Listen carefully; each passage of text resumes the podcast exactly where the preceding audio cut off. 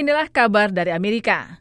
Tidak seperti warga Amerika lain, pemilik toko es krim di Maryland, Ann Siegel, tidak terkejut ketika Donald Trump memenangkan pemilu presiden November lalu. I knew, I was 100% sure he was going to win. Dukungan warga Amerika keturunan Uganda itu pada Trump tidak tergoyahkan. Dan ia berharap latar belakang Trump sebagai pebisnis akan tercermin dalam penciptaan lapangan kerja dan kewirausahaan di Amerika. Speaking for myself, and probably my husband, because he has a small business, you know, we wanted something different, something where you can wake up and say, you know what, I'm going to run my business and I'm happy.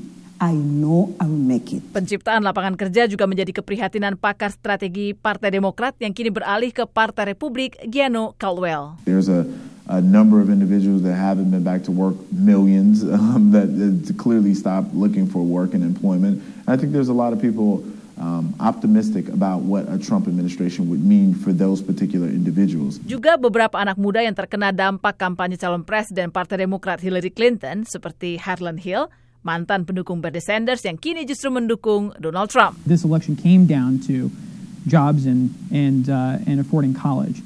Um, to be honest with you, I think that the Democrats have played fast and true. Uh, I think that the Democrats have played um, some games with millennial voters. They've made a lot of promises to them, and frankly, they haven't been able to fulfill them. Para pendukung baru Trump ini optimistis pemerintahan baru akan memenuhi janji mereka. Hopefully he learns and he listens to people advising him.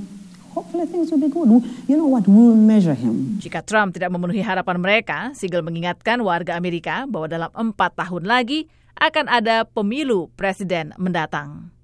Saya Fama Sreva, VOA, Washington.